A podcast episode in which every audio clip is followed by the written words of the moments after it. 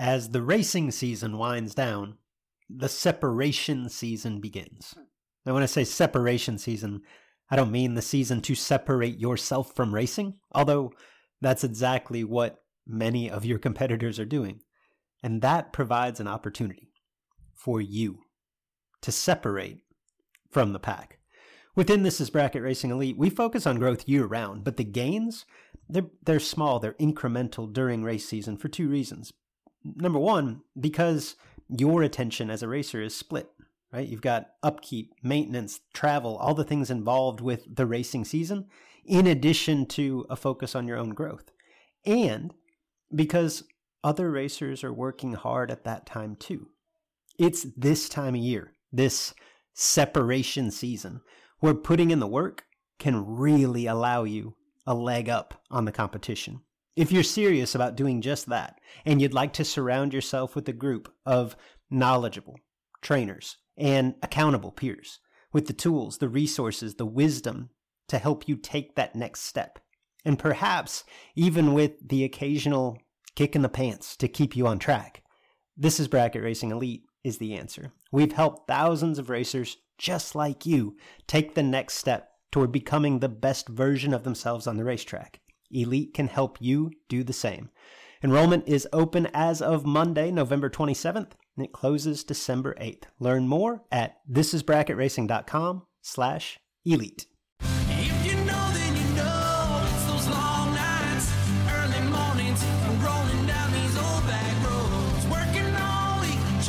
Hello, everyone, and welcome to the Sportsman Drag Racing Podcast with Luke and Jed. I'm Big Jed Jared Pennington. He's Cool Hand Luke Bogacki. If you're a regular listener, thank you for your patronage. If you're new, you'll probably catch on soon enough. Our goal is to shed some light on the events, news, and issues in sportsman drag racing and the stars within it. Welcome back, or welcome to the Sportsman Drag Racing Podcast, where we sometimes discuss U.S. Olympic athletes adult film stars, sportsman drag racing, Big Jed. It is the the aftermath of the million, and as always, the million delivers. We've got stories, we've got winners to celebrate, and yes, just like we do every year, we've got drama. More drama actually came up as we recorded this show, so you get to listen to us respond in real time uh, you're fresh off your million dollar race appearance. You still have enough vocal cords to record the show. So kudos on that. Yes, um, awesome. 600 plus entries, two two races this year that that on, on the marquee stage had that huge turnout and um, two races that you worked. How, how, do you feel about it? Man, I feel good. Uh, you know, actually, uh, it was a it was a long, long week of racing and a lot happening and um, typically, that's where my voice and all that, and my and my mental and my physical is beat up. But had a great team around me. I'm appreciative of Ryan Gleghorn, Steve Riggins, and JJ for all they did to help out. And uh, Jim Gleason even stepped in there and helped some. So appreciate those guys. So Luke, I'm fairly refreshed for uh, for what you know I just come off of. We've got a lot to to get to there, but first, I think it's it's only uh, timely to to hit on a couple things that we always hate to talk about. Uh, we lost two um, two very familiar faces and names, particularly within the the big dollar bracket racing realm since the last time that we spoke. Um, big Jed, I'll I'll let you say a few words about Laramie Reed and Don Cox. Yeah, Luke, obviously two uh, very well liked, very well known racers. Uh, Laramie Reed out of Texas, Don Cox out of the Knoxville, Tennessee area, uh, raced his familiar shoebox, the branded rat uh, 55 Chevrolet. Just two guys that was a lot of fun to be around, um, well respected in our sport, just uh, very approachable, genuine people that uh, impacted a lot of lives in their time. Laramie's uh, cut way shorter than Don's, but um, tragic. Tragic, Luke, when you lose two people that mean so much to racing and life. And both of those guys will be missed dearly and uh, we, are certainly sending our thoughts and prayers to their families and their friends that are impacted by these losses, two really hard losses in our sport here in the last several days. We've got OG Million results, stories, drama. We've got tickets punched. We, we review the impending, by the time that you listen to this, they will be going down the racetrack in Las Vegas. The NHRA Summit ET World Championship runoffs. We do our best to, to hit on the representatives from each division. Um, and we have a little bit of fun along the way and a little bit of, I don't know, uncomfortable, unpleasant discussion, but sometimes that's necessary. Sometimes that's part of the show. You got a lot to look forward to as a listener. This is a long show. It's worth your time. All that and more. But first, all that and more. But first, BJ North. I was muted.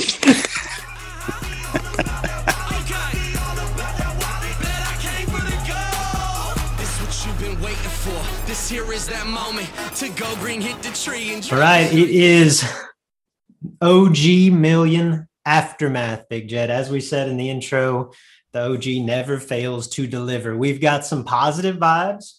We've got some winners to celebrate.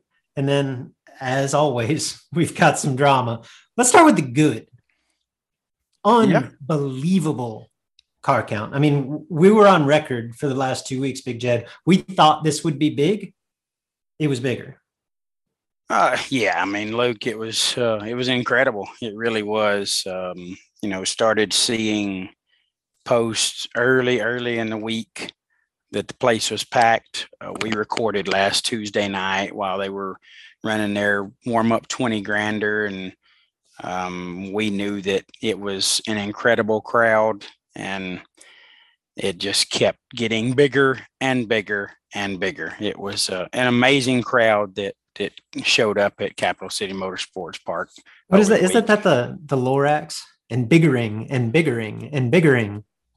Those yeah, that's with, way above my intelligence level. But those um, of you um, with with young children reading Dr. Seuss might appreciate that. Um, yeah, no, it uh, actually, I guess for the surrounding events, our predictions Jed, were were surprisingly close. The the biggest 50, which was actually a combined event with the 100 grander that ended up closing the weekend, had 626 entries. My guess was 634. Your guess was 587. We were all over that.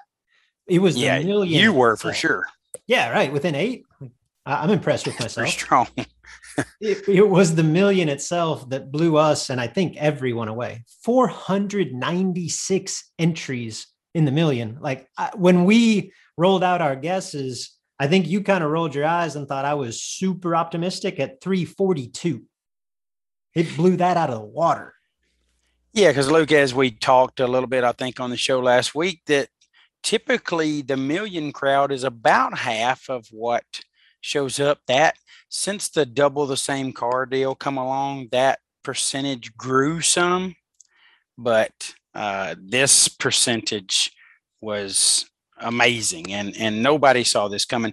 Like I said, I picked 303, and you know that that was way before the rush. They were way past that on uh, Thursday night. And I knew that number was blown out of the water completely. But this year, 79.2% of the largest field they had entered, Luke, the million dollar race. 79.2. Amazing. That is, it blows me away. And it, it was the biggest ever by a bunch. I think uh, you had mentioned that the previous record for entries in the million was 351. Again, this year's million dollar race, 496 made it by far the biggest purse ever uh, at $640,000 advertised to the winner. Obviously, that got cut up eventually, like it did every year, but the pot much bigger than we're used to seeing at this event.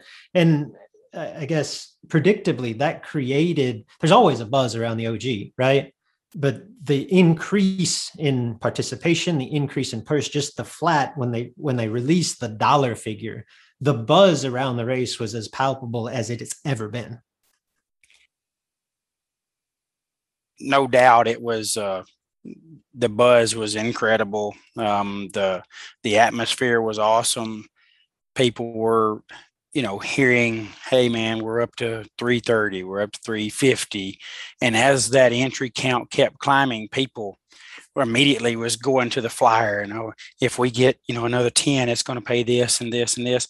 Nobody, at least the night prior and the morning, the early morning part of, nobody, Luke, felt like we were getting to near 500.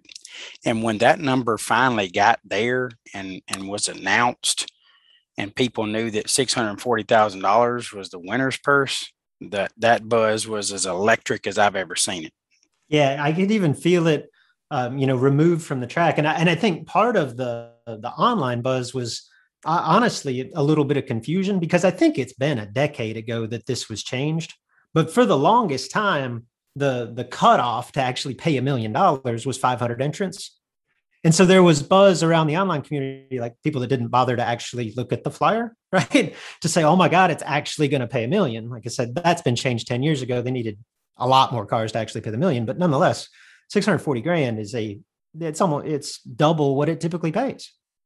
Yes, every bit of double. Uh, so that was, you know, that was uh, the the talk. Obviously, was how big that purse was going to be and how big that split was going to be, and that's a whole nother subject. But um, that that car count and that purse dominated the discussion way more than the actual on track, um, you know, racing and and results.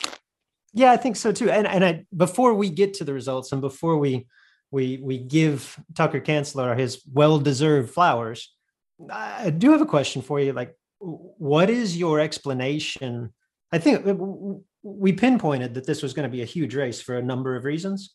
But what is your explanation for the million itself being such a dramatic increase in in participation? You know, Luke, I have no explanation whatsoever for it. Um, you know, you you had the Mike Smith Memorial the week before. We knew that one got up to 519 on its biggest day. So it was obvious that because that crowd was increasing, it, it was big. It was 406 on Friday, got to 500, then 519. So the, you could see the crowd was coming in, not leaving. So that that immediately says that the million itself is or that event is going to be big.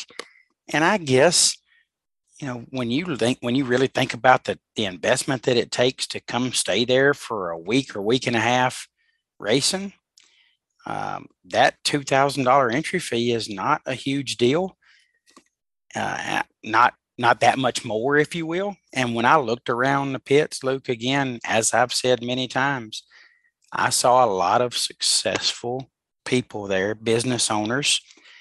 There were some extremely large tabs. There were a lot of successful business owners that had their two, three, four car team racing, and then three, four, five more of someone else racing. And as the as the stakes grew with the car count, I think a lot of those very successful people just added to it. I mean, I was in the bottom of the tower one time and and I heard just back to back somebody got six entries and then somebody else bought four, you know, pretty late in the game. So I think there was a lot of gamble going on there that that you know we can we I might can have somebody in this race that that ultimately scores very big. Yeah, I know we said this around the the the spring fling um, that was huge at, at, Bristol. Obviously, the, the two events that you worked on the season, by the way, Jed. Yeah, but, yeah. What a great way to come out of retirement. Yeah, there's something in common there. There's a common thread. Um, but it, I, I, do think that this element had, had, this event had an element of of perfect storm. I mean, it's a, it is the OG million, right? There is a level of prestige that I don't I don't know that any other event matches. As we'd mentioned coming in, it, it basically stood alone on the calendar in terms of there wasn't uh, since the fall fling Bristol, which is over a month ago now, there really hadn't been another marquee race on the big dollar race calendar between now and then. And there's not really one, you know, for the next several months. Um, so I think everybody could kind of pinpoint this and say that's where I'm going to close the season or push all my chips in the middle. Um, the forecast was amazing. The I mean, the weather was chilly, obviously, but but no rain throughout.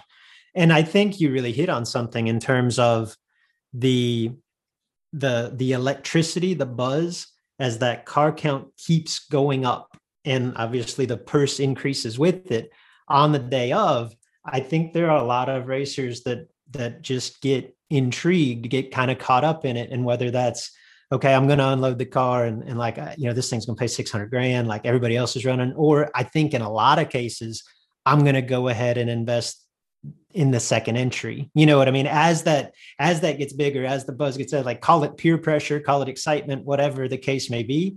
I do think that added to it significantly and it just kind of snowballed.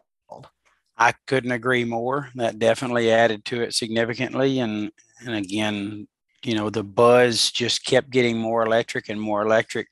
Look, hell, I was I was single entered uh, because I'm working and I want to make sure, you know, I do my part.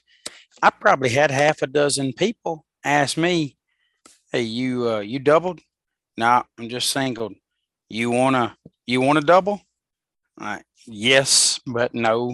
Uh, I need to I need to focus on my duties for the race and not you know not be out here trying to double enter and skip rounds of announcing and that. So you know, I mean, half a dozen people's trying to put my dumb ass in a second time. Uh, so you know that that just says people just wanted to gamble yeah no i i definitely kind of caught that vibe from outside and and i guess like i'll i'll push back a little bit on this because i think it's hard to argue as a whole that this isn't a positive occurrence like this huge car count massive interest in in the highest level of the sport we love at the same time like i do think it says something about the the what what feels to me at least, Jed. I'm curious your thoughts to be a bit of a growing divide in our sport because we see small racetracks, um, small promoters, local racing in general struggling, and yet you know the big the biggest most established events are thriving.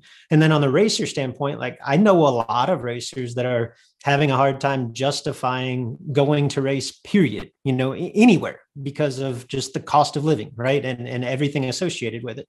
And yet the biggest crowd in history des- descends on the richest and also most expensive event. Like on well i think it's awesome that the million had this incredible turnout like that growing divide has to be a little bit concerning just because none of us started at the million dollar race. Like i've said for years and, and i feel like people said this three decades ago that you know where is the feeder system? Where are the new racers coming from? And by and large like while local racing has kind of declined uh, i think relatively consistently over those three decades we still have new involvement in the sport. So maybe i'm overthinking it.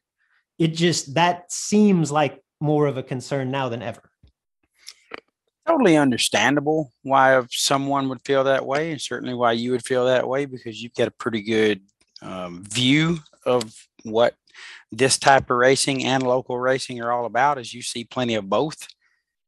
But Luke, that's not concerning for me. When I looked around that place, there were there were people from Texas and Maine and Iowa and Ohio and everywhere you could possibly think of, Minnesota, Canada, so I think it was just a case of a little bit of racers from everywhere just making a huge pile of races. I mean, pile of racers in one spot. And obviously, you don't travel over a thousand miles without planning on doing all of it. And there was a a large amount of racers that come a large distance. So I think this is just the perfect storm. I don't think this is really an indication of what uh, what we can expect out of racing in the the near or distant future. It just was the perfect storm. It was perfect weather. It was welcome back to Montgomery. It was promoted very well. Um, and the race before it gave them an opportunity to do some extra racing. So just everything lined up to be a perfect storm. I don't I don't really think this has implications either way, good or bad, going forward. You do bring up a good point because just the I, I wasn't necessarily glued to the live feed throughout the weekend, but when I did watch, well, well um, let me phrase it. Let me frame it this way.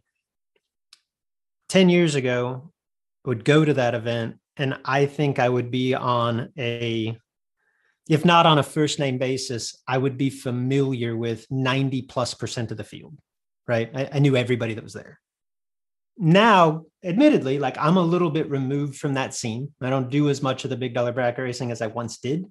But I'm telling you, I watched the live feed and every other pair, I was like, I have no idea who this person is. Like, where'd they come from? You know what I mean? So yes. it was like a bit of a, a different crowd. And that in and of itself, I think that's uh, any, unequivocally, that's a positive thing. Very positive, and you are spot on with that. I mean, I announced so many names I didn't, you know, I haven't screwed up in the past and learned how to pronounce. I, I announced people I'd never even knew as in racing. So many people came up to me. By the way, lots of great listeners to the podcast. I had a ton of people tell me they love the podcast. I mean, you guys ought to download it every now and then and show us that you're really listening, but whatever. I mean, we, we need those downloads. Sounds like a lot of people love the idea of the podcast. but no, I did appreciate that. I had a ton of people come up. So, you know, people introducing themselves. Uh, you know, I've seen you announce, uh, we love the podcast, love what you and Luke are doing. So I really think it was a lot of fresh blood there a lot of new meat, if you will. And I think obviously people people knew that buzz of the event and and the getting back to Montgomery, back to where it had been for so long and been successful for so long. I think had a great buzz around it, and all all things considered, it, it just seemed like the new and the old come together perfectly and made it huge. Which Luke, that's being said, there were probably, and I can't name them off the top of my head, there were probably 50 racers that I could name that seemingly is there every year that that was not there. So no, I thought the same thing. Yeah. Yeah. So if if it had really been a perfect storm, we'd still be racing right now.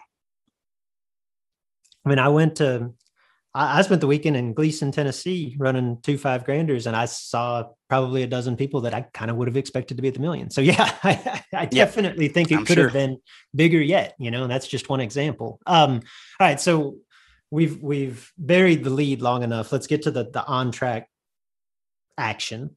And I guess we broke this up a little bit, but we talked about the buzz around the main event, the million dollar main event. Should we start there? Uh, most definitely. I think um, you know, obviously all the winners deserve their their mention here on the show, but the the actual million itself being the biggest one and the biggest crowd and biggest person, and considering who won it, uh, yeah, absolutely. I, I think that's where we start, Luke. All right, so tell me, give me the backstory, give me everything that you know on one Tucker Kanzler, 27th annual million dollar race winner. Uh, Tucker's a young man from old, I was going to say Ohio. Shout out to Ohio. We'll, we'll get to that later. Um, Tucker's a young man from Iowa. Uh, briefly moved to Tennessee. Their business was not the same in Tennessee as it was in Iowa, so he and his family went back home to Iowa. And Luke, uh, they were they were working on big trucks and just doing what they do and working hard. And somewhere I guess about Wednesday morning, maybe Tuesday evening, Wednesday morning, they decided, heck, we ought to we ought to go to Montgomery and race the million. I think. Oh, they weren't there for the week. Absolutely not. Oh wow. Absolutely not. It was a very late decision, and the Kanzlers loaded up and came. Jeff Cheney, uh, those guys all rolled in together and late and uh, it, it, obviously paid off very well for him. But um, you know Tucker, they've raced with you. The Kanzlers have raced with you at Summer Door Car Shootout.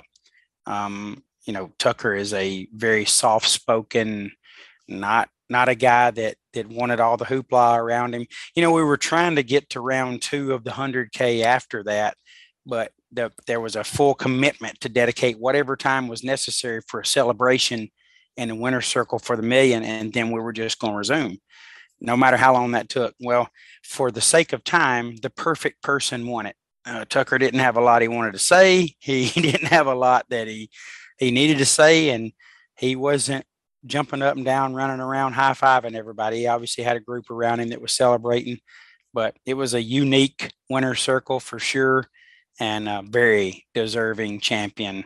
That young man is a talented young man. He he seems to be deep, deep, deep in the rounds at any event that he gets to attend. I don't know if you heard me, but he lives in Iowa, so it's not an easy deal. The family business is busy, but uh, Tucker was the was a very deserving winner, and it was a pleasure to stand there with such a humble and and thankful young man to to accomplish something so special. I won't pretend to to know Tucker super well. Like we we speak at all of the events that we go to. I have two stories that I, I think will resonate. So you mentioned Tucker coming, Tucker and his, his father Josh coming to the summer door car shootout several years ago. And I believe Tucker was 16, 17 years old. And I may I may misspeak here because the details of this are a little bit foggy, but we're all familiar with the Corey Galletti wreck and go. Well, at yeah. the JEGS Summer Door Car Shootout, I believe that Tucker's father, Josh, they were they were doubling uh, a Vega that they had at the time, and it was I don't know third fourth round, and I believe Josh was driving, and something happened. It left the starting line, and and and the back end came around the quarter panel, swiped the guardrail, and caved it in. And I thought, man, that's a bummer. You know what I mean? Like I, I think it broke an axle, maybe. I don't I don't remember. It was past the finish line, Luke.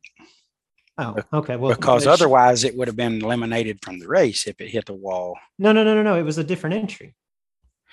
Oh, it was a different I entry. Believe, okay. I believe. Okay. It was yeah. the, the, car I, hit past finish line, I think. Like I say, details are foggy. But the bottom line is this car is the, the side of it is caved in. And I don't think anything else of it because I think the car's out.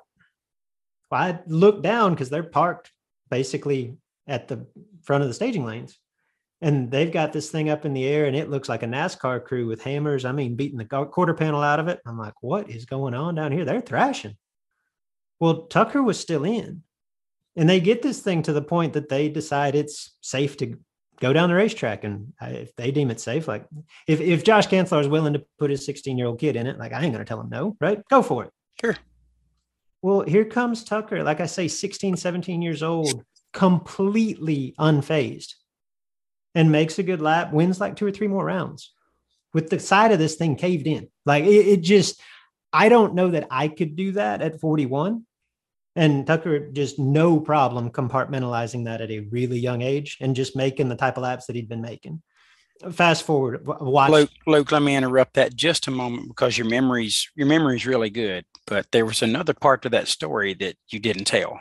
All right that lap that he came back around after he fricking crashed into the wall, he laid me down like nine total. I was his next opponent. He kicked my ass. I'm sitting there thinking, this freaking car just wrecked. There's no way he's going to make a good lap. He just wrecked and he kicked my ass. Now, so go we, ahead we've got that in common. You remember my my dead on story from back in the day, right? Yeah, like, and and by the way, he was there. Uh, there you go. Shouts to Chad Hankins. Yeah, I met Chad. that the after meeting Chad, I would assume, Big Jed, that the story really comes into full view. You can picture it all now. Oh, most definitely. It really, it really solidified the the the view of that story, the the mental picture that I had. It just made it perfect. circling back to Tucker Kanzler, it obviously wasn't this event. Last year's OG Million contested at South Georgia Motorsports Park. But about this time of year last year, we were in Montgomery for the Great American Guaranteed Million. And I was, I should have looked this up to tell you exactly. I, I know that Tucker made the split, and I think he was in really late, like quarterfinals, something along the, those lines of the race that Tyler Bohannon yeah. ultimately won. But where we were parked there, and I remember, you know, telling this story on the podcast, basically at the turnoff. So I was the I was the first to to to greet Tyler after he won, and and basically to see his reaction, to see Champ's reaction. You know, each of those late rounds, like it, it was as exciting a place as I've ever been on the racetrack. Like I would rather watch from there than the starting line just to see the emotion, right? And as I'm as I'm being a spectator to all of this, Tucker continues to go rounds and is just stoic in demeanor. I mean, just very much the way that you described the winner's circle. Like this is just another day at the office. This is there is nothing, nothing. Everyone that came by there, you could tell like a different level of focus, except Tucker. Like it was just a different level of focus, of emotion, of um, you know, uh, excitement when the win light come on with Tucker. It was I couldn't tell if he won or lost and that's not something that's normal when you're racing for those types of stakes but no. at the same time i think absolutely serves him racing for those types of stakes. Yes not what you want to see in the other lane for sure when the stakes are growing round by round and and all of that attention is on everybody. Most humans will feel that but tucker seemingly just was insulated from it somehow and it, it never seemed to bother him or affect him at all he's a he's a a product of racing and like you just again i don't i don't know tucker that well but the vibe that i get from him is like he very much realizes or feels that this is what i was born to you know what i mean like i've been planning this my whole life this is no big deal yeah that's the way know, it comes across it, yeah. it, was like he just wanted to say uh, yeah jed uh, that's why I rode from Iowa uh, Wednesday, or you know, uh, that's that's why I came down here because this is what I was planning to do. So no big deal. so Tucker Kanzler is the big winner. Uh, Race Tarleton obviously walks away with a ton. Um, and, and that's a name that I'll admit, like I was not familiar with at all. I assume given location, you're a little bit more familiar with race than, than I was. Yeah, a, guy that just races in this part of the country. Uh, when he races, Luke, um, it was only his second time to race all year. Um, he, wow. has been been busy, got a lot going on. He he announced uh, in the winter circle that uh, he and his wife are expecting a baby, and it was a baby girl, and he's got a lot going on personally, and has not had the car out but twice all year, and the first time was the Mike Smith Memorial. Uh, so he just showed up for that week of racing for the first time all year long and got a million dollar race runner up in a bad door car. Yes. I mean, a 480 yes. door car. It was it was the real deal. Pretty two pretty good decisions to attend uh, Capital City Motorsports Park there. Very good decision. And Luke at at six cars, he he had to buy from 24, so he had 24, 12, and six. Well, what what he could earn at six cars with a loss versus what he would gain mm. by getting to buy in the at the semis. Hold on, I don't I don't know the details. Can I guess? You can guess. Hundred fifty thousand dollar round. No, it wasn't quite that, but it was. Uh, it well ultimately and it ended up, ended up being over a hundred. Uh, it was wow. it was a hundred thousand dollar let go, and he laid down eleven. Total. That's what I mean. He handed out a best losing package, right? Yeah, yeah. Uh, AJ AJ made a good run against him, but but Tarleton handled it well with 11 total and uh, and put himself in the final round sitting pretty. One win like one round for six figures. Yes. And and the, and it'd be one thing like at times you could look back and say, man, that that round there was big. This one, you 100% know it when you pull in the water. Yes, and he, you know, he knew it. He knew it for several rounds. He knew that he he was going to have to run for it three times to ultimately get his buy run. So, you know, that's pressure in and of itself. And then that pressure kept growing as he marched towards that quarterfinal round that was so pivotal in terms of earnings. Incredible stuff. So obviously, everybody that got in deep got a pretty healthy chunk. The lone semifinalist Tom Stalba, uh, down from New Jersey. You mentioned AJ Ash, Jason Lynch, Wayne Gibson were the quarterfinalists. I believe the split actually occurred at what 20 for the 24 cars? It did happen at 24, yes, uh, which you know is a little larger number than it typically happens at, but the purse well, was makes, quite a bit more. It makes sense, being that the starting number was a little bit larger than typical, and obviously the purse yeah. also larger than typical. Um, man, uh, it, it was it was fun to watch from afar um, and and i can only imagine it's that it's the culmination of what ended up being a long two days to finish the million but i can't imagine in the moment that that diminished the excitement the electricity around that much at all. It really didn't. Um, you know again uh, a lot of the excitement is dependent upon who wins it. Sure. But the I would say the attention on it was as big as it ever was. You know, there the people the people gathered in very large numbers, followed them to the water box and up to the starting line, just right there behind them, wanting to see, you know, see an up close view of it. So the attention on it was was you know as big as I've ever seen it. Um, but the actual excitement. You know, a lot of people don't know Tucker. A lot of people that were there don't know sure. Tucker. So, you know, that that tends to curb your your enthusiasm or your celebration a little bit when you don't actually know the kid. But um, once they they seen him get out and they saw his interview, there was a ton of love for Tucker. Uh, he uh, he gained a lot. I mean, a lot of fans after all that happened um, Saturday night. Yeah, when well deserved. Uh, other winners from the weekend: the the opening twenty grander. Uh, local racer Derek Fuller got the win over Joe Hoskins down from OH. IO. That's right. Uh, Nick Folk won the first 50 over Brad Clark. No split final, Big Jed. Don't see that, that too often at those kind of stakes. That one uh, was getting down to the nitty gritty, and there was not a deal made where it's typically made, and and uh, I think Mr. Clark made it, you know, very well known that uh, there was no point in discussing it any further. And then in the final, there was maybe a little discussion, and the discussion was the same as it had been. So uh, Mr. Folk went out and earned himself a fifty thousand dollar payday. Fifty and seven. Yeah, yeah, it's forty three thousand dollar let go in itself. So we had one let go for a hundred and one let go for forty three. That was pretty impressive. No question. Where do you fall on that? Like the the splitting conversation. I know we've talked about it before. I don't want to spend a ton of time on it, but um, uh, how, how would that make you feel if you were in the other lane? You probably um, have been. You know, I, have I've been told no before, and I've been beaten when I was told no, and I've I've won quite a bit when I was told no. So have you ever said no? I have, I have, and I won. Um, but it was very little money. It was not. Right. It was not anything uh, anywhere near this level. It wasn't even this kind of round money. So, um, yeah, but I don't have a problem with it at all. Luke. Um, you know, he he wasn't he wasn't a bad guy. He didn't say, "Y'all kiss my ass. I'm not splitting." He just said, "Guys, you know, I, I really don't care to to do anything with it." So, and and that's his right. So, Dude, I had zero issue with it. There is, I, I know the culture around this stuff is is very much pro split, and that is uh, the the the rule rather than the exception.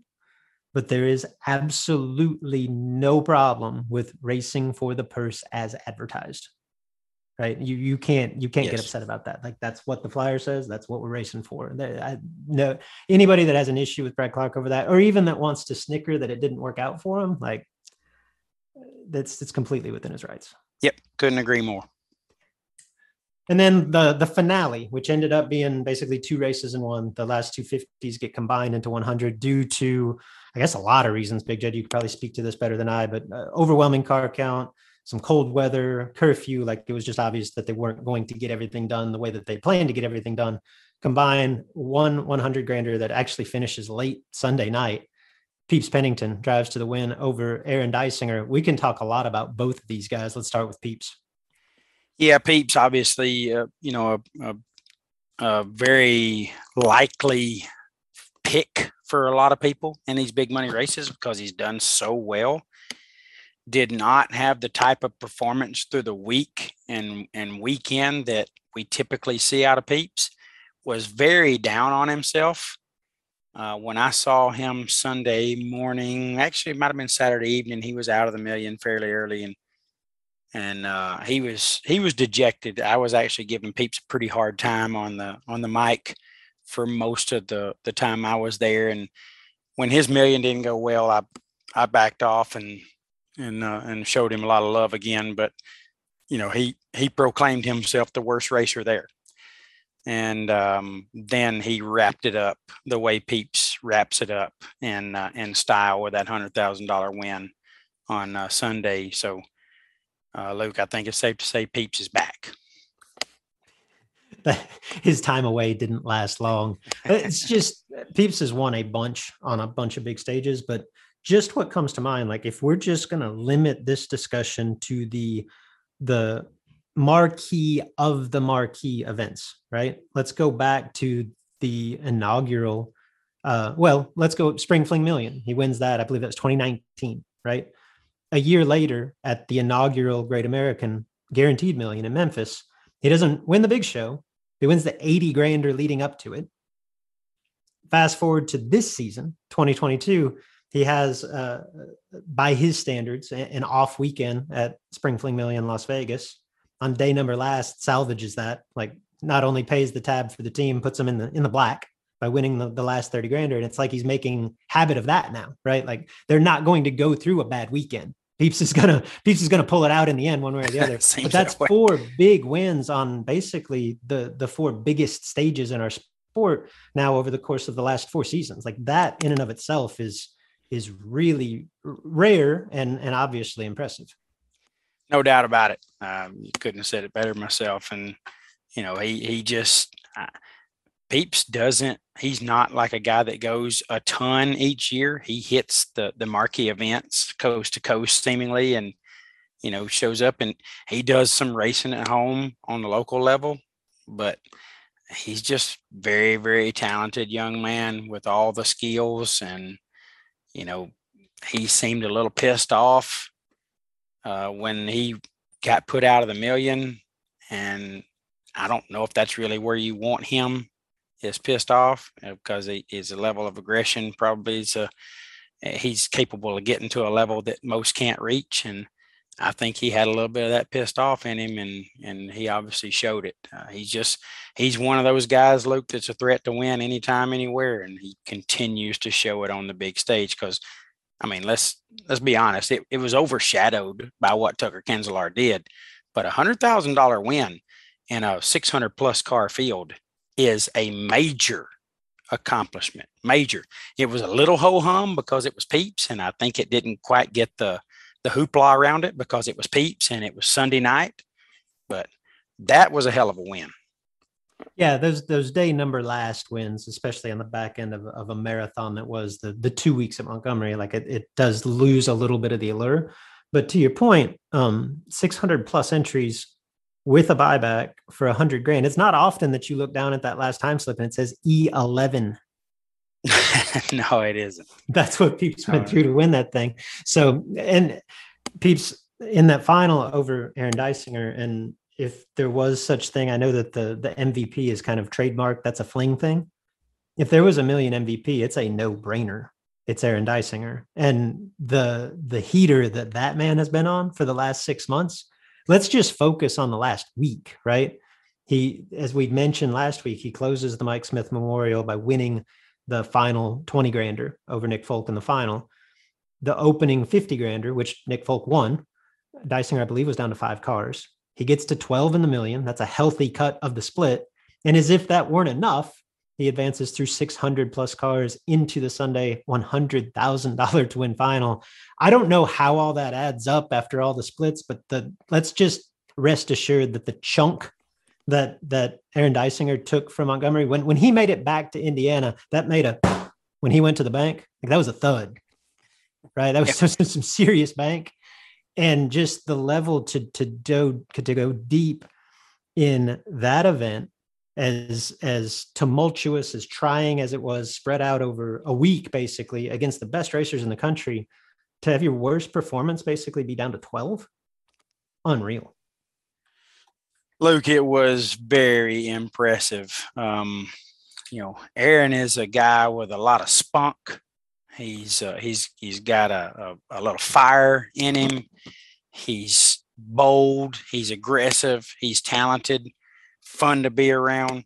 He's really just one of those guys that that you you just get to feel in the staging lanes that this guy's going to go out here and and he don't care. He's going to make a great run. I got to find some way to beat it. I I really think as he continued to turn on those wind lights, the the perception from the other racer of of what they were about to face just kept growing more and more challenging and I think that forced some mistakes, but that's what happens when you're on a heater. It forces mistakes in the other lane, people trying to maybe be just a little bit better than what got them to the point where they're racing you. And Aaron was definitely striking a level of fear into his opponents uh, this week that that you know probably was a little unexpected. Um, you know, it's a it's a Malibu Dial 621, and it's not the type of of car that you get concerned about because you know you're either chasing it and it's not super slow so you can see it or it's chasing you and you're not you know you got a good view of it out the side window and he wasn't doing a bunch of crazy stuff with stupid drops and he, he did a couple of times but he just was solid you know he he wasn't the guy that you were going to trick into beating uh, he was making really solid laps and and being what got him there and it was impressive luke i mean i don't know what other word I can put on it. This this guy really showed out, and uh, it was fun to watch. You know, a guy that this a door car guy that loves the, you know, a full grown man at that um, out there doing his thing. He's who I wanted to be. He's in a back half Malibu, and he's full grown. His shirt's got more than one X in it, and he was just killing the place, wrecking the place he's he's who I wanted to be. It was awesome to watch. It struck a chord for you. It sounds like Big yeah, it struck it a good chord. no, and now all that on the heels, obviously, of his of his runner up at the at the five hundred thousand dollar to win main event at the SFG race up in Michigan back in July. He's won a couple of of notable events since then. Just absolute heater for the last six months. Definitely, Big Jed, someone that I should have drafted onto my team. Had I oh. had I had Aaron Dysinger, our results might have looked a little bit different. As it was, I got destroyed, Big Jed. Destroyed. Your team, your team didn't do good. Hmm. You you correctly pinpointed both fifty thousand dollar winner Nick Folk and one hundred thousand dollar winner Pete Pennington. Those were part of Team Jed. Oh, I had them on my team. And you did, you did. We had uh, we we awarded points for making the split, as we mentioned earlier. Twenty four racers made the split uh, in the million itself. We obviously then just, just had two surrounding finals as the as the 50s got combined. So we had a 50 grander and a 100 grander in which we could have earned points for runner up. So all told, there were um, 28 racers that I could have drafted that would have earned me points. And with 10 selections, I failed to pinpoint a single one of them. I got completely shut out, Big Jed. So a debt has to be paid. Um, by the time that you listen to this, you can probably enjoy that footage on the Sportsman Drag Racing Podcast Facebook page. So be sure to check that out. Going to be a good time. Going to be a good time. Now, All right. To your to your defense, I only had three racers score, but I really only needed one to score, apparently. So yeah, yeah, you you really didn't take much. You know what I mean? So he laid down a run I couldn't beat. Um, all right, let's let's get to the drama because. Uh, the million just never fails to deliver big jed so re- reflections takeaways and and then ultimately some of the drama surrounding this. Um, i think both folk promotions and capital city dragway deserve credit for the car count probably more so folk promotions. As you mentioned earlier tremendous job promoting this event. It is still the og million. It still has um, it packs a punch i think unlike anything else in our sport. Not no doubt I mean, that's a it's and I said it leading up to it. It's the OG. It's it's the last one of the year. It's positioned perfectly on the calendar. It's back at Montgomery. Everything was lining up, and you know I felt like it was going to be great. But I I felt like my numbers were great numbers, but they were like my million numbers were second round numbers, not not right. original car count. Right. Um, and and I guess I'll qualify this portion of the conversation, Jed, because this this isn't the fun stuff to talk about. Because not to compare what you and Steve do or or what I do with our our little race, not to compare that to the million because it's two different worlds, right? But I say that to say this, like I know how difficult it is to run a race, how much goes into it, and I know that any race put on is a race that's run by human beings, right? So I think I and and I'll speak for you as well, Jed. Like we are more hesitant than most to issue criticism because we've been on both sides of it, right? But at the same time, we can step back from this and say uh, there were some things that I think could have been done better, right? Both on both sides, from the racetrack side and the and the promotional side. Yeah, I don't think you'd find anybody that would argue that with you, Luke. Yeah. So the staff here they fought some issues that I don't think are, are unique to this event or to this facility. It's just different when it's the million because it's under such a giant microscope. Like there was some level of of track issues. It seemed like as it got colder, uh, maybe wasn't as prevalent as it may have seen at times. Definitely some timing system issues. Let's focus on that. I guess the the quickest way to follow this up, we've got as we record this Tuesday night, there is significant Facebook drama, right? Our, our buddy Jake Hodge started what he, when the opening lines of of your post, Big Jed are "This is not a poop stirring post." That should be red flag number one, right? Like that's like that's like starting a conversation with "Hey, no offense," or you know, I'm not here for the drama. Like when I when we preview a conversation with that, it's about to be offensive and it's about to start a lot of drama, right? Yeah, well, you know, in Jake's defense, it it really wouldn't have mattered what the the words behind that were if you if you say that up front it's it's stirring it yes you could have said you know not to stir poop here but i think texas roadhouse has better rolls than logan's. You know i mean it's going to be nuts and it's going to stir the poop. So regardless I, you know, I really believe jake wasn't trying to cause trouble but sure. it was inevitable. No, and and this went this went downhill in a hurry and ended up in a in a very public mm, um, um, butting of heads, if you will, between the Capital City Motorsports staff and the Folk Promotion staff, like right there on Facebook. Um, and it and it feels like, well, I was gonna say it felt like uh, a, a change in venue, another change in venue is imminent. And as we record, producer Mark just just threw up on the screen here that the million dollar race just announced that the location will be changed in in 2023 do you want to read the words yeah i've been sent uh, two two messages about this uh, while while we were recording but the post is from the million dollar drag race it says unfortunately as most are aware there were some unexpected complications during the 27th annual Million Dollar Drag Race contested at Capital City Motorsports Park. At Folk Promotions, our goal is to deliver events that include an environment, race structure, payout, facility, and racer experience of the utmost quality. Sadly, there were aspects that fell short of both ours and our racers' expectations during the Million Dollar Race week.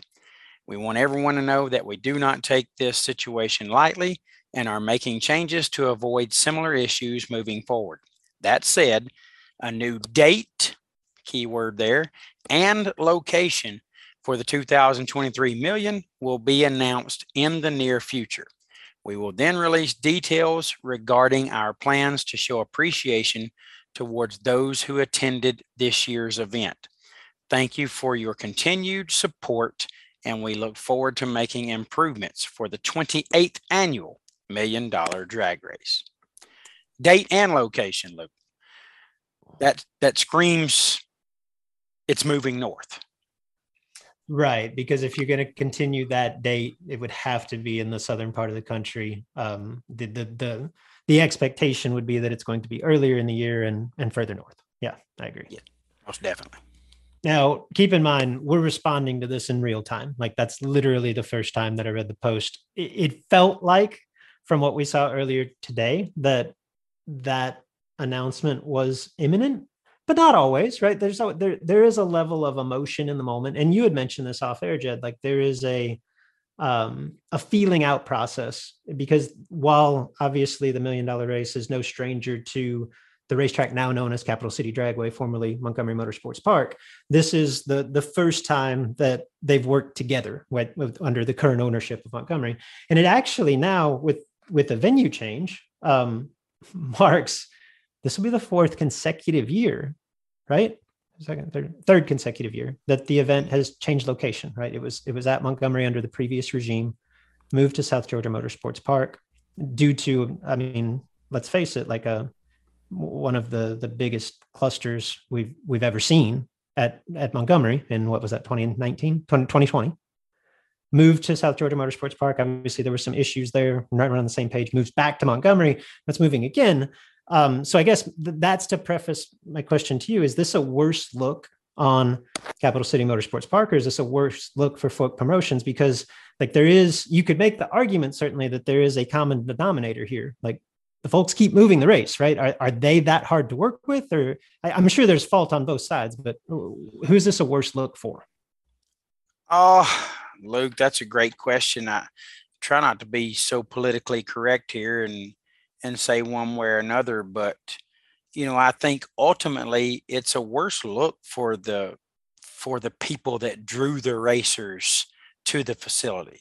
Sure. Um, I think ultimately, you know, the, the credit would have landed for folk landed on folk promotions, and the blame unfortunately lands with them as well in the racer's eyes. So I, am not think, even necessarily because I think there's blame to go around. Like we can get into that. Um, who does who does it impact more going forward? Like I, I I would actually argue Capital City Motorsports Park just because and I'm not even trying to draw the correlation here because I don't think they're related. But when the million left there after 2020, the stigma around that place was as awful as it could be around a racetrack, right?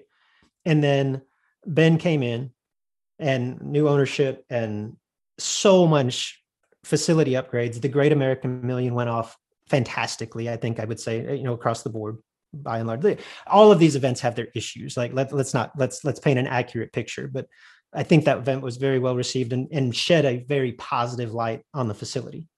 But that wasn't necessarily the same market, wasn't necessarily the same crowd. There's some overlap. For a lot of the racers that came this weekend, they hadn't been to that facility since the, the disaster of 2020 and so that stigma is lessened certainly because it is it's a different staff and it's basic i mean if you've been there it's a different facility right? But that's still there. When when when similar issues become prevalent i think it sheds a negative light on the facility as much as it does the the promoters. And, and ultimately there's there's blame to go around. I just think part of me says that there's nothing that could be done to significantly diminish the million. I mean, there's been drama issues around this race for over a decade, seemingly you put your calendar on it. Like every year, we're talking about something bizarre that happened in the million, not all within uh, the Folk family's control, certainly, right? But it seems like every year there's something. And it's, and yet it's the biggest one we've ever seen. Like you can't, it's like you can't drive people away. So I don't know, maybe I'm wrong. You were there, I wasn't. I don't know that this affects the million going forward. And I don't know that it significantly in fact impacts the facility. But if I had to say one way or the other, like my initial thought is that this actually hurts CCMP more than it hurts folk promotions.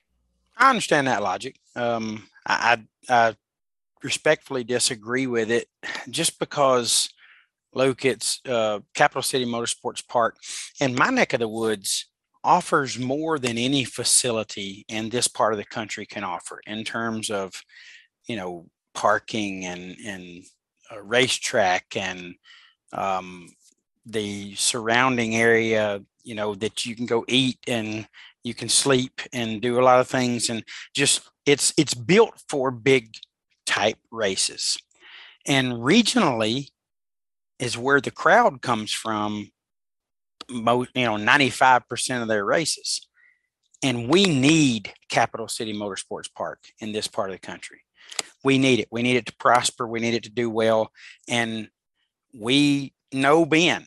We know Ben Willis. And if, you know, whatever issue there is, we know that Ben's going to do what he's got to do to correct it. And we're going to have a great place to continue racing. Folk promotions, we know they're going to do well. They're making the adjustments. They've already announced they're making the adjustments that they see necessary to continue on.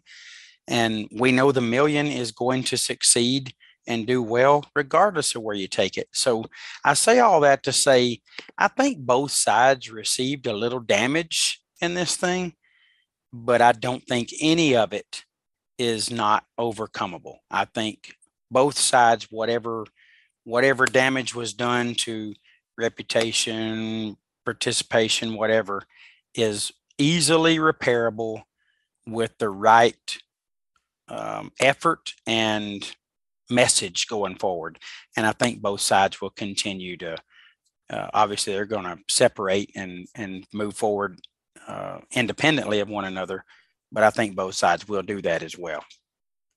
I think that's the right answer. It's it's easy to overreact, but if we were to zoom out from this, um, I felt like I think we both felt like the the damage following this event two years ago in 2020 was like way more imminent. Like I don't know if either one of these can survive, right? Yeah, and, and they've both completely thrived since, right? Yeah, both the point. racetrack and the and the and the uh, and the promoter. So um, let's let's again like put on our, our critical hat here, right? Specific to the event, and feel free to push back on any of this. You were there, I wasn't, right? From the outside, the car count, while huge, wasn't a complete surprise, right? Like we pinpointed it. I'm sure that they had an idea that the the million itself, never mind. I don't think anyone could have predicted that. But their surrounding races were going to be huge regardless, right? And yet it just it felt from the outside that there wasn't really a plan in place. Like ultimately, there's five races scheduled to run in five days, right? And we could get into this. This is probably another topic for another episode, Jed. Like, I'm not a fan of the format in general, but I've, I realize I'm in the minority. Again, different discussion for a different day. Let's table that. Five races were scheduled to be run in five days. When all of that's said and done, basically three and a half races, I'll call it, run to completion in six days, right? And because the 220 granders, or I'm sorry, the 250 granders are combined into 100, and the opening 20 grander limited to a, a 64 car field, like basically the best 64 packages of first round move on, right? So I'm going to count that as half a race. And I don't fault either of those decisions. I think they were the only decisions to be made. But with that said, the flyer was five races in five days. And I don't see any scenario in which that was realistic. Like it's just a poorly designed flyer. Like that's not going to happen. I mean, I realize you've got the extra travel day, and you could say, well, there was 600 plus cars, right? There's 600 plus cars, and with the exception of one event, you cut out buybacks. Well, that doesn't take any more time to run than a race with 400 or 450 cars with a round of buybacks. And if they thought they weren't going to get 450 cars, like I don't know what they were smoking, right? So I don't, I just don't think that the flyer was realistic. Like, was it cold? Sure. Was there a curfew? Yes. But those are those are issues uh, are things that should have been taken into account in advance. Like, I just don't think that the plan was solid. Like, I don't really have much issue with the decisions that they made to iterate the plan. I just thought the in- initial plan just wasn't particularly realistic. Would you push back on that? Uh, no, no, I wouldn't. Um, I think, and and I don't know this for a fact. You know, uh, Jenny and I talk a lot um, uh, behind the scenes and talk about you know next moves and next steps, and um, I, I really think in everybody's mind that Sunday is uh, is kind of a cleanup day. You know, if we need it. Sure. So I think that security blanket probably forced a lot more into that five day window than than what you think is feasible. But um you know this massive crowd still luke i, I think was it was manageable had you been able to race as long as you possibly could race. Because you know when it's all said and done you couldn't get started on time in the morning because of the cold temps and you couldn't run as late at night because of the cold temps so your days were shortened to the point where it was just challenging and mentally uh, it was a mental strain on the promotion team so you know I, I don't think it was necessarily a poor plan but maybe the adjustments could have been um, a little more out in front uh, guys, racers. Obviously, we see some record low temperatures coming. The dew point, Luke, was the was the issue. You staged your buggy in 30 something degree air last or two years ago on Sunday or Saturday, whenever it was, and and was going down the racetrack. Racetrack was good. Uh, this time, the dew point had the air very wet, and it was creating some extra challenges that we haven't always dealt with there. So I think uh, I think a lot of lessons were learned. I don't think they really just neglected it.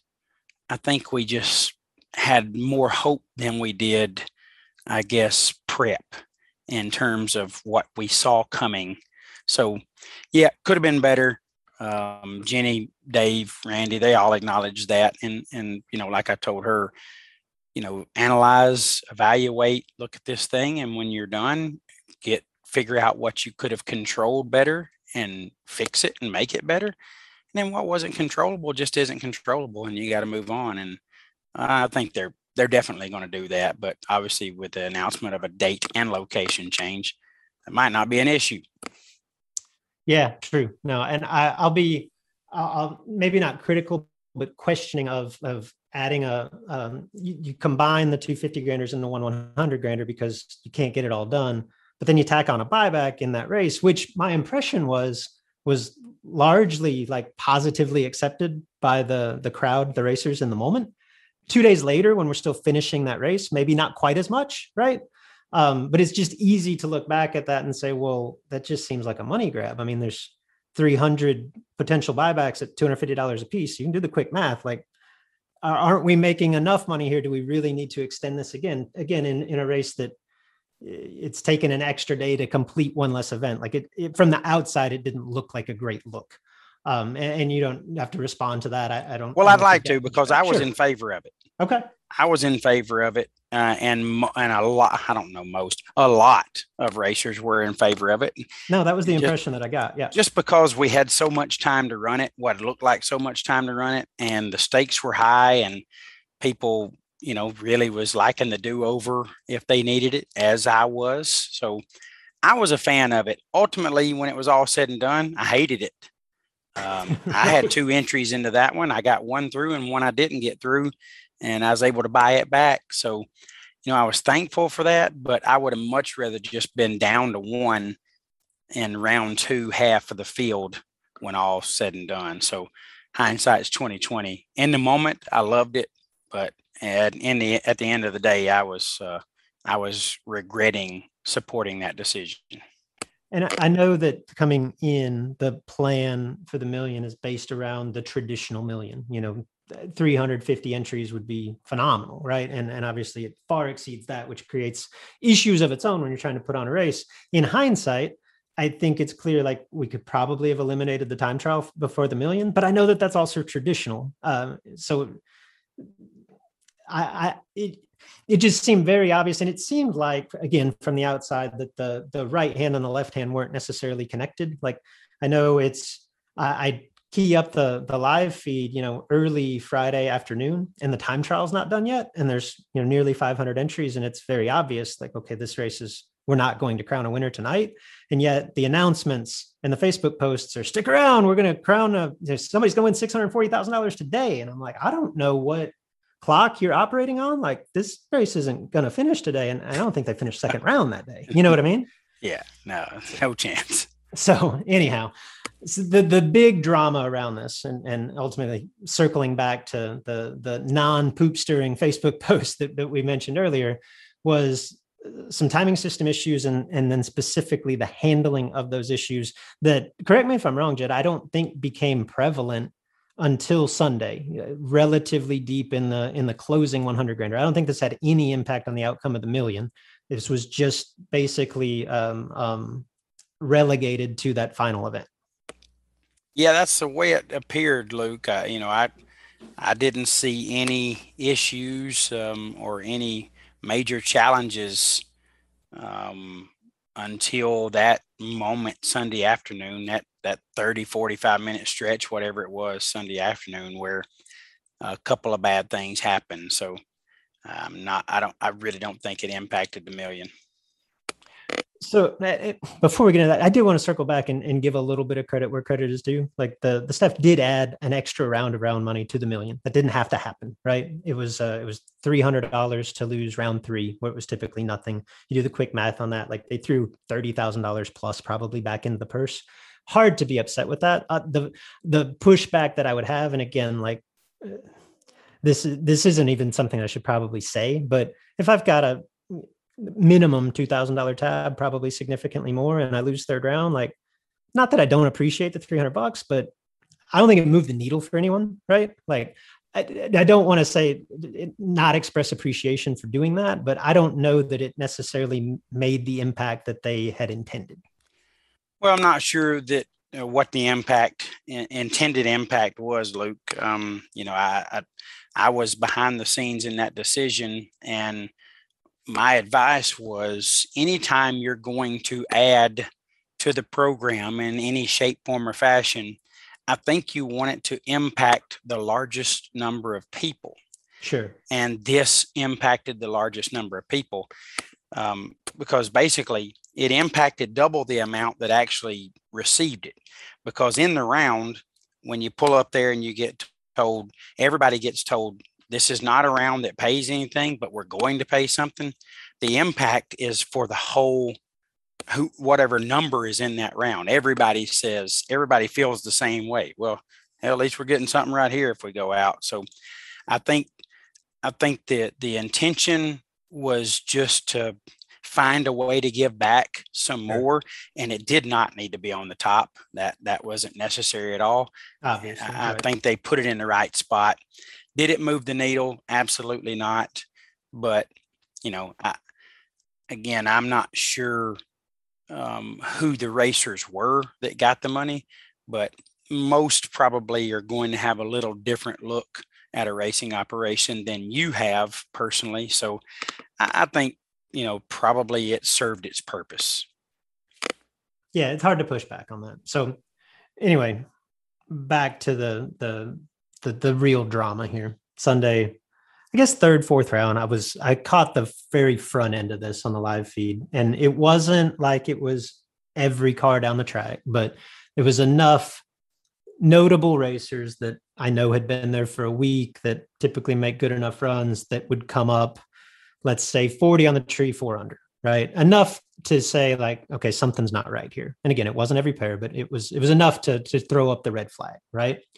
And as that became prevalent, and feel free to, to, to butt in at any time here, Jed, but as I'm watching from the outside, as that becomes prevalent, let's say it's fourth round, I believe the bulk of this becomes an issue. And, and you have, I don't know what it was, you know, half dozen, maybe a dozen runs that that stick out that go blatantly like, okay, this isn't really kosher. Like these aren't the typical runs that you see at this point in the race by this type of, of competition, right? And the quick explanation would be, uh, you know, what we refer to as a as a lazy photocell, right? Meaning that basically something stays in the beams after the car has left it, causing a slower reaction time and basically a correspondingly quicker 60 foot.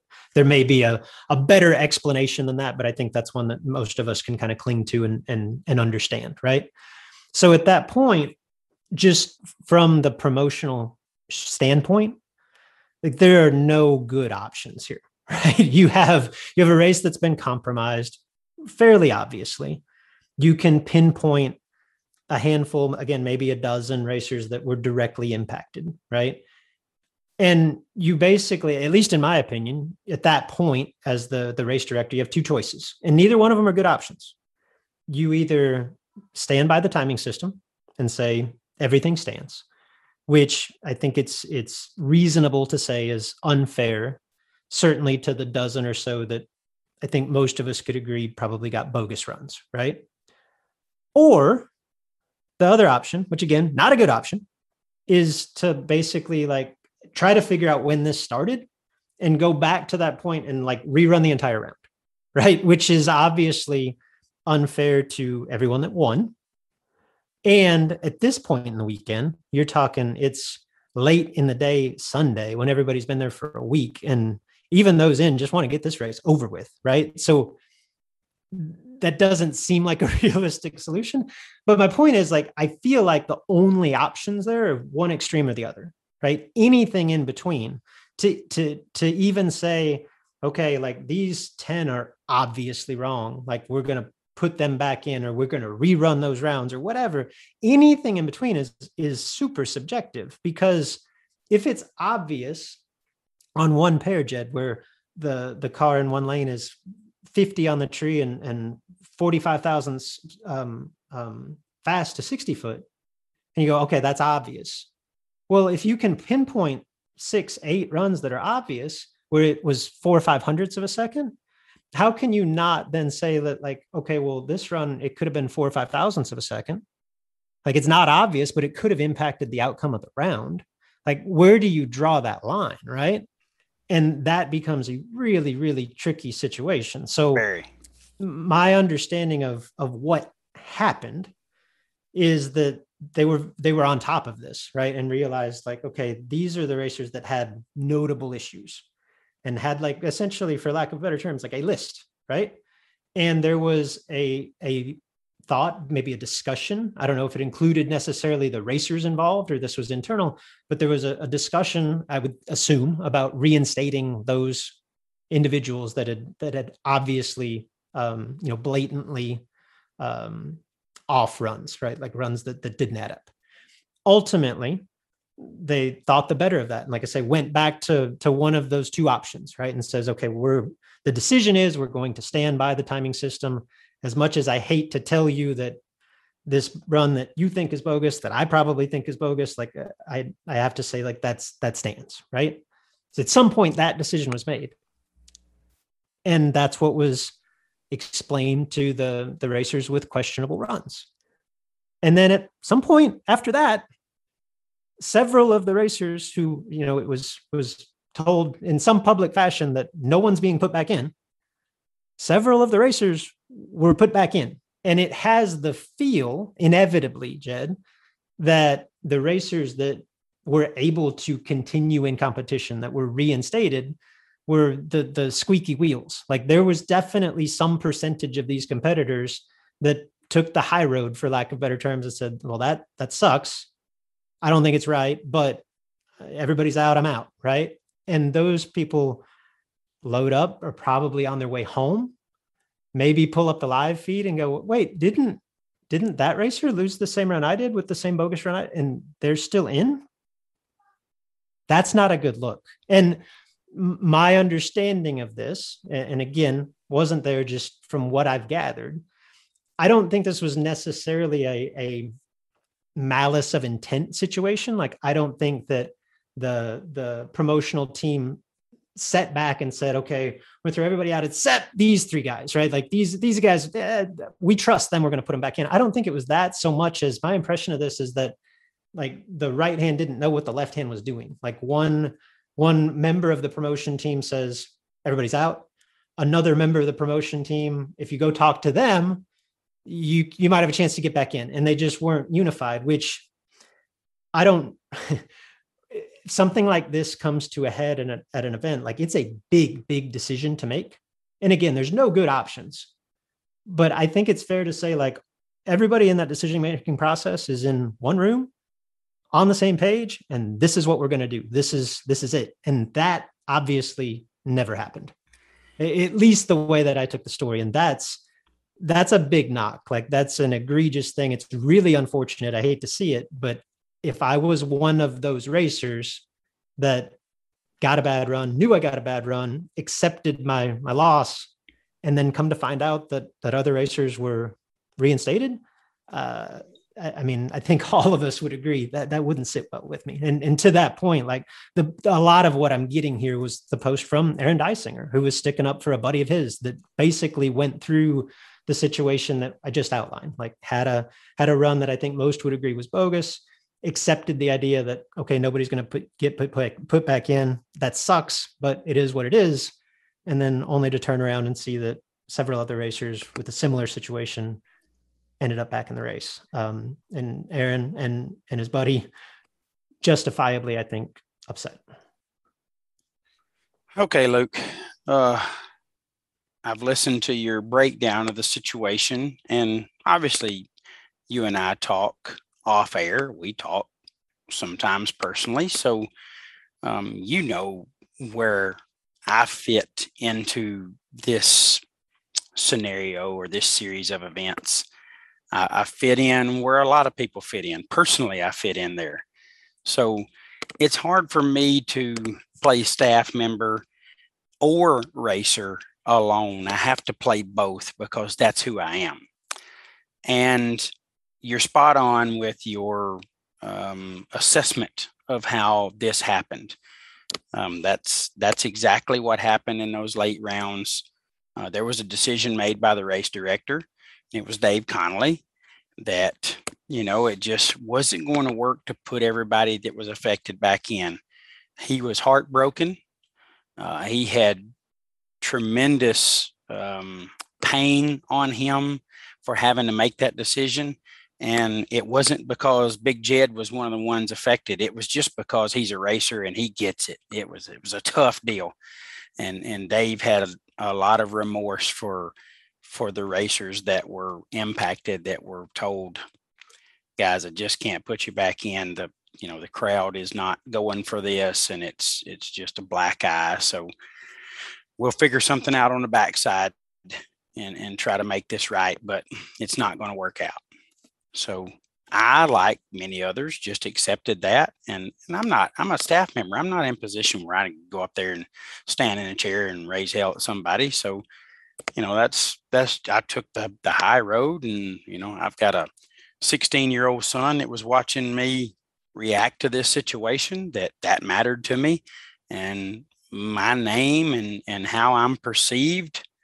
Um, whether people think it's it's worth anything or not, I, I, just I got to lay down at night and know that I handled it the best way I could, and that's how I handled it. You know, as I'm sitting there announcing, I'm seeing people that had the same fate that I got uh, leaving the gate, and some that had the same result I got that are back out there competing. And that was really frustrating for me. Um, I won't I won't sugarcoat this too much, but there's probably a little sugar in here. Uh, it was a level of frustration that I had that I struggled dealing with. But you know, again, I, I pride myself on being there as a staff member and doing what I'm supposed to do. So I called round five and I called round six and and I left the facility um, without um, a lot of hoopla or you know crying on anybody's shoulder. Um, it it was a very poor decision by someone to to not do something for everybody that you did for somebody. And that's really all I'll say. I was fine with, you know, it hurt, it sucked, but I was fine with saying, you know what, I, I just I, I, landed in a bad spot here. I got in that 30 or 40 minute window where it was affected, and you know, I'm just going to accept it and move on. I'm, I'm you know, it's it's uh it's a big deal, but it's not like I'm it's not like I was guaranteed to win it if I if I didn't go out right there. So I understood the challenge in front of me was monumental. So, you know, I was just willing to deal with it. But when you see that everyone didn't get treated the same, that that hurt. And that that that was a little salty for me. And um, you know, that there's there's um there's not always a right way to handle things, but there is a consistent and fair way to handle them. And I felt like that didn't, we didn't reach that in this series of events. So um, you're, you're, I say all that to say you're spot on and and what you, how you view that and what you think happened.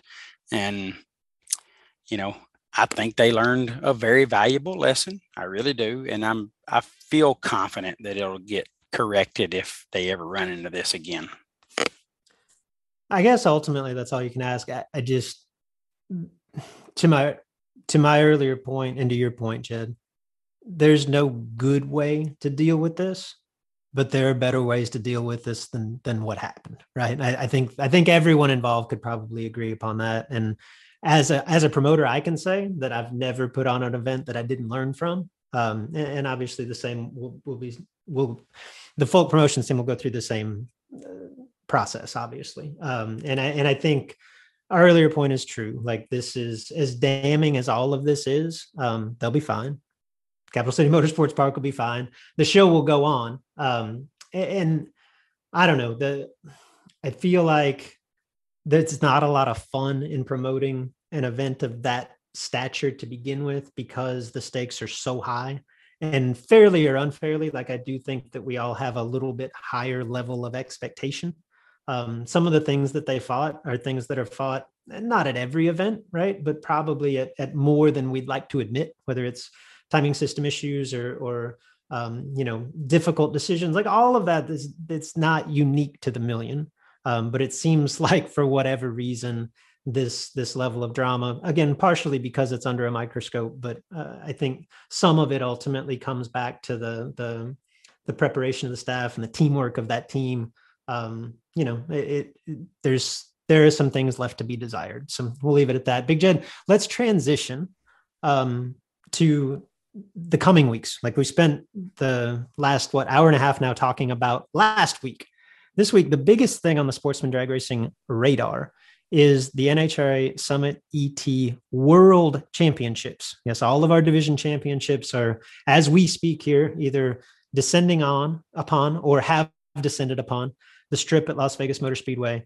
Eight car runoff in this season now for the first time, what, five different categories to determine the NHRA Summit ET Series World Champion. Let's go through the qualifiers from each division in each category. And as we always do, Big Jed, or let's let's pick a winner, right? And you can't. There's five classes. Could you could you pick one from a division other than two? Um. Yeah, I will get one from a okay. division other than two. All right, um, let's start with Super Pro. Division one, represented by Jamie Diamond. Division two, represented by Brendan George. I think Brendan has done this before, right? He at least qualified before. I want to say he didn't make the trip, or did he? I can't remember, but uh, yeah. Brendan's won a lot, so he could have qualified. I know he's a former Division Two champion. I just can't remember him going out west. We probably did. Brandon George, Division Two, Division Three, Carl Keel, Division Four, Todd Irwin, Division Five Super Pro representative is Lane Weber. Division Six, the representative. This is a this is a, a bit of a tug at the heartstrings. The yes, Cooper Chun earned the right to represent Division Six at the summit ET finals, world championship runoff. As we've discussed here on the show, Cooper in a in a pretty serious battle with uh, with bone cancer is not in a position, I guess, mainly due to his chemo regimen, but also just due to his his current health, I guess, uh, is not in a position to go to Vegas, which sucks right? Uh, I mean, it's yes. it sucks for everybody. It, it, obviously really sucks for for Cooper, a young man that obviously earned this right, and it's one of those things that any of us would absolutely put on a pedestal as a crowning achievement, a crowning uh, an unbelievable opportunity to uh, to earn the right to represent Division Six to race for the World Championship on that stage, and he's not going to get to do it. Um, he'll be replaced by uh, Earl Griffith, so Earl Griffith will be flying the flag for Division Six, and David Meyer um, for Division Seven. It is our understanding, and I'm, I got to admit, we're not 100% sure we're right on this. We hope we are. Uh, the Super Pro wild card this year fell to Division Seven, and it is our understanding that that wild card will be held by Dylan Smith. So that'll be the eighth entrance in Super Pro. Any of those entrants that you want to speak to, and or I'm going to challenge you. Let's let's pick a winner. Uh, yeah, Luca. Uh, Lane Weber uh, is a guy that that has accomplished a lot.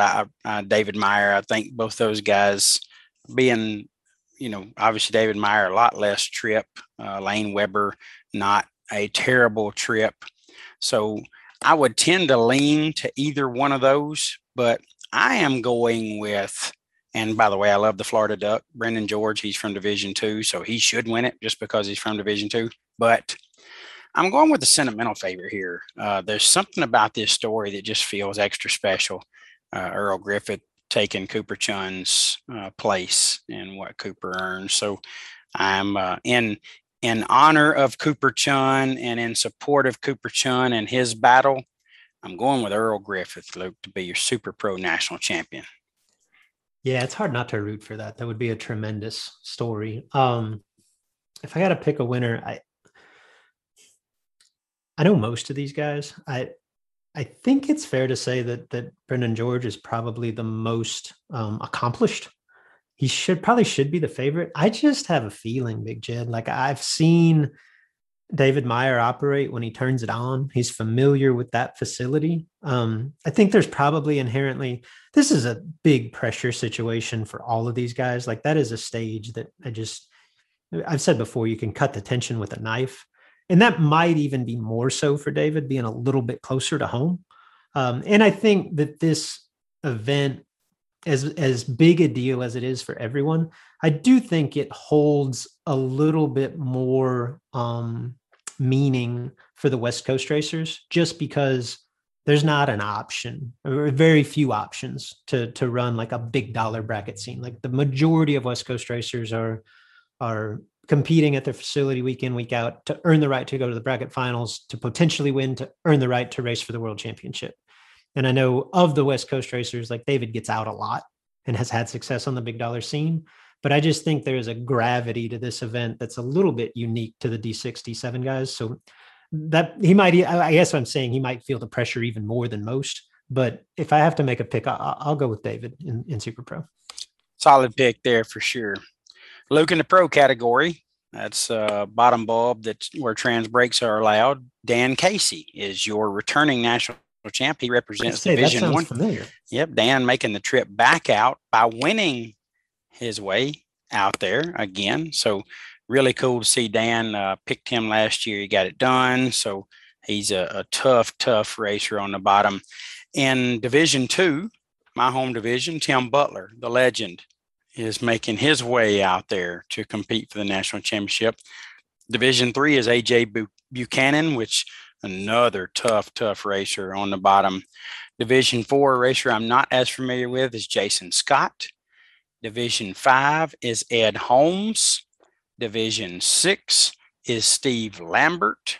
And Division seven is Robert Crum. And the wild card, Luke, falls back to a division one racer and another tough competitor andy anderson. So seeing that list of pro competitors who are you leaning towards? Well it should be noted too like dan casey actually earned both berths for division one coming Very off that point. national championship. You know I mean, he, he not only won the pro class he also won the race of champions which is how they award that wild card. Um, obviously dan can't can't can't be double entered in the eight car runoff. That's against the rules, I guess. Uh, so they give that that second spot to Andy Anderson, who was the runner up in the Division One Race of Champions. Um, that's a stacked deck. I think of the of the five fields, I, I think uh, more of the names in pro are familiar to our listeners than in any other category. Um, really, really talented group. I caught a lot of pushback last year for not picking Dan Casey um it, it, was it was an elite member like probably probably should have been my dog right? I think we had a couple of elite members. I want to say i picked one of the schmalls last year. Um but i'm going to do it again uh, as much faith as i got in dan and what he's accomplished which is incredible. Um i just can't go against the legend here. Uh, tim butler like I don't know how much longer Tim's going to race. Like he, he's been around a long time, done this at a high level, a long, long time.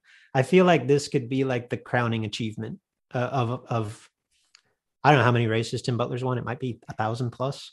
Um, and he's won the IHRA, you know, world championship when it when it was a big, big deal. Paid whatever, like fifty or hundred grand and a new car, and I, I, think he may still have that car.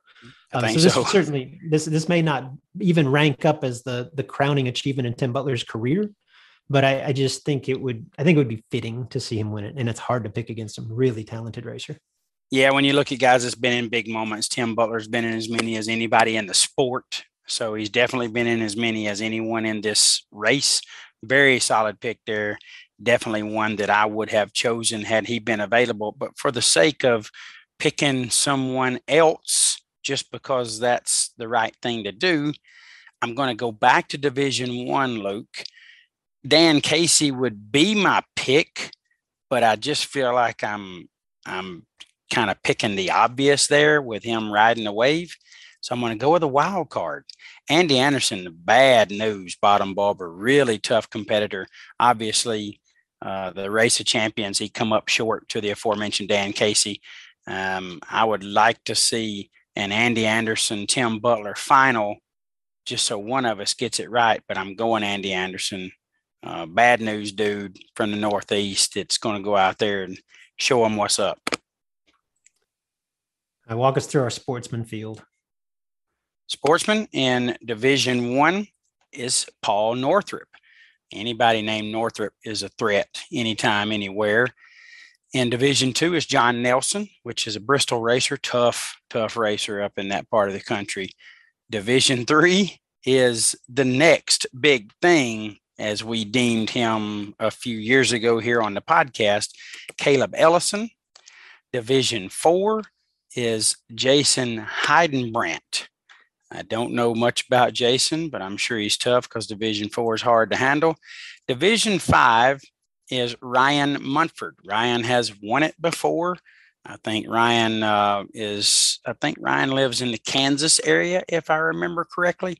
Tough Division Five racer that uh, we've talked to before after uh, a big performance in a national championship. So I'm sure Ryan's going to be a handful. In Division Six, that is Jimmy Hereford. I don't know Jimmy. And Division Seven, it is Russ Lindsay. Sportsman category is 12 flat, I believe, and slower, if I remember correctly, or 11.99 maybe in slower, Luke. Um, foot brake cars, more of your traditional, um, you know, potential street cars going to be in this type of race. So this is a fun one.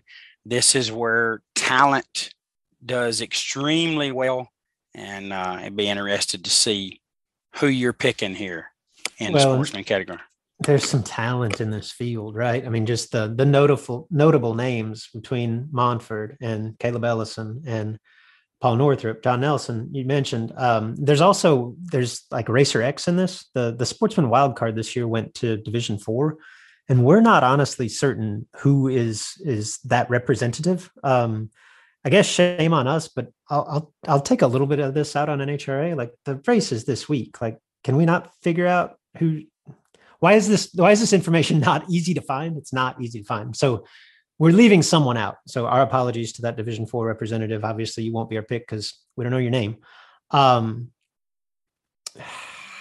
uh, you could go a couple of different directions here i just i've been so impressed with this kid watching from afar i'm gonna i'm gonna pick him give me paul northrup very solid pick there uh, again i think divisions one, two, and three are the ones I'm most familiar with. So I think it's easy to pick from that group. So definitely Paul Northrup is a solid choice. But Luke, I just don't know how, if you give me this pick a hundred times, how I don't pick it a hundred. I've watched this young man perform extremely well. Uh, he's going to be driving Victo's truck out there in his uh, Sonoma, I believe it is and he's got so much talent. I'm just leaning to Caleb Ellison right here to get that sportsman championship. Uh, this young man's won a lot. He won our first hundred grander uh, at Bristol two years ago, and just I'm I don't think the moment's going to get to him. So I'm picking Caleb Ellison. All right, let's go to the ET motorcycles because I know this is right in our wheelhouse. Oh, I'm really all of these guys. I've picked the national champion before out of this category. At least really once. Good. I want to say you did it twice. Might Division have, one. Division one represented by Jeff Tisdale. Division two, Dalton Markham. Division three, your reigning national champion, one Gareth Shepard, Big Jed. Division four represented Cody Couch. That's right. You, this is, the, I'm pretty sure you pinpointed Gareth as the man a year ago. yes. From the great state of OH. I hope. Division five will be represented by Bo Drexler. Division six, which has shown a propensity for winning this particular category in the past, Terry Holloway will represent Division six. Uh, a little bit of confusion there. The wild card also went to Division six, and similar to what Dan, Dan Casey did in Division one, Terry Holloway won both the Race of Champions and the main event. So I'm not really sure who gets the nod to uh, to be the second representative from Division Six on the motorcycle. So again, we're we're leaving out a name there. Our apologies. And uh, the Division Seven representative Clayton Howie, based on your immense knowledge of that field, Big Jed, who gets the pick? Um, we need to make this quick, Luke. I'm going Bo Drexler because it's B E A U, and Bo is going to win. Bo knows Bo. motorcycle racing. Yes, no doubt. I'll go with Cody Couch, D4 rep. All right, Luke. There's a electric vehicle category. Um, I guess Division One is Danny Hoff, which is probably the most experienced in the class. Division sure. Two is Jay Traina. Division Three is Steve Collier. Yes, that Steve Collier. Uh, Division Four is Brian Tilson. Uh, Division Five is Alex Ferguson. Division six is Jesse Howell, and Division seven is Craig Marilees. You got Luke. This should be easy.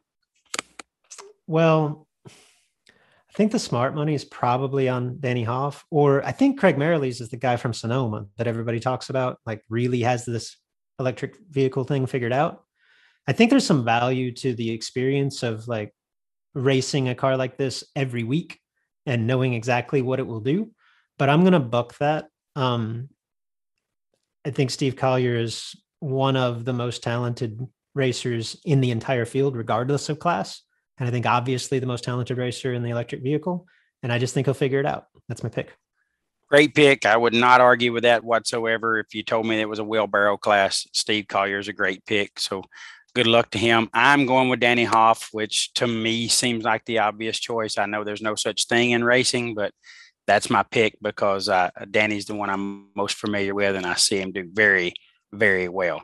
So, Luke, that's the picks that are the representatives. We're wishing them all luck, and we can't wait to report back on who actually gets this done. And that wraps us up. Got a hard stop here in just a few minutes. So, folks, a lot of stuff that we talked about on this show. I know that some of it struck a chord with you, and you definitely got some opinion. We need to hear from you. The place to do that's Sportsman Drag Racing Podcast Facebook page.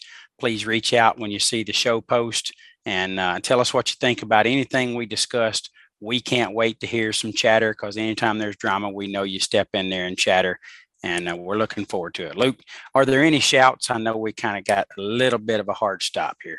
Man, I'll be honest. That million discussion knocked the wind right out of my sails. I think it. I think it just depleted the whole show. Everything we've talked about since then, we've just lacked the the gusto. So, as much as I would like to finish with a flurry, I, I got nothing. Shouts to Gareth Shepard. and no doubt about it.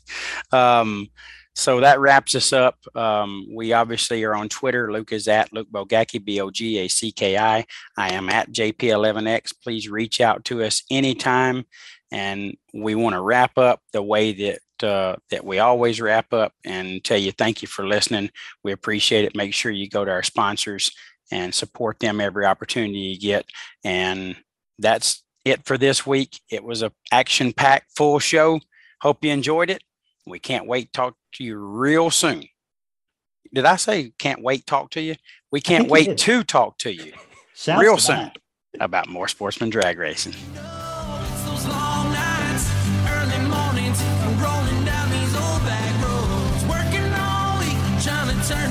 Enrollment in This is Bracket Racing Elite is now open. You've heard me discuss, or at least reference, This is Bracket Racing Elite. It is the premier offering of our website, thisisbracketracing.com. Elite is a membership community designed specifically to help you get from where you are today as a racer to who you want to be as a racer led by knowledgeable professionals. Justin Lamb and myself are longtime instructors, and we bring in a host of guests, racers that you know, racers that you respect, led by knowledgeable instructors and surrounded by supportive peers that are ultimately striving for the same goal in their own unique way.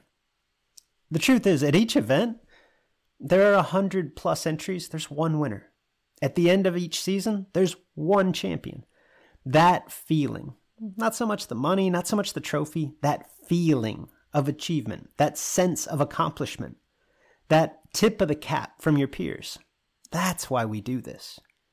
You can dream of that feeling all you want, or you can take action, take steps toward becoming that racer.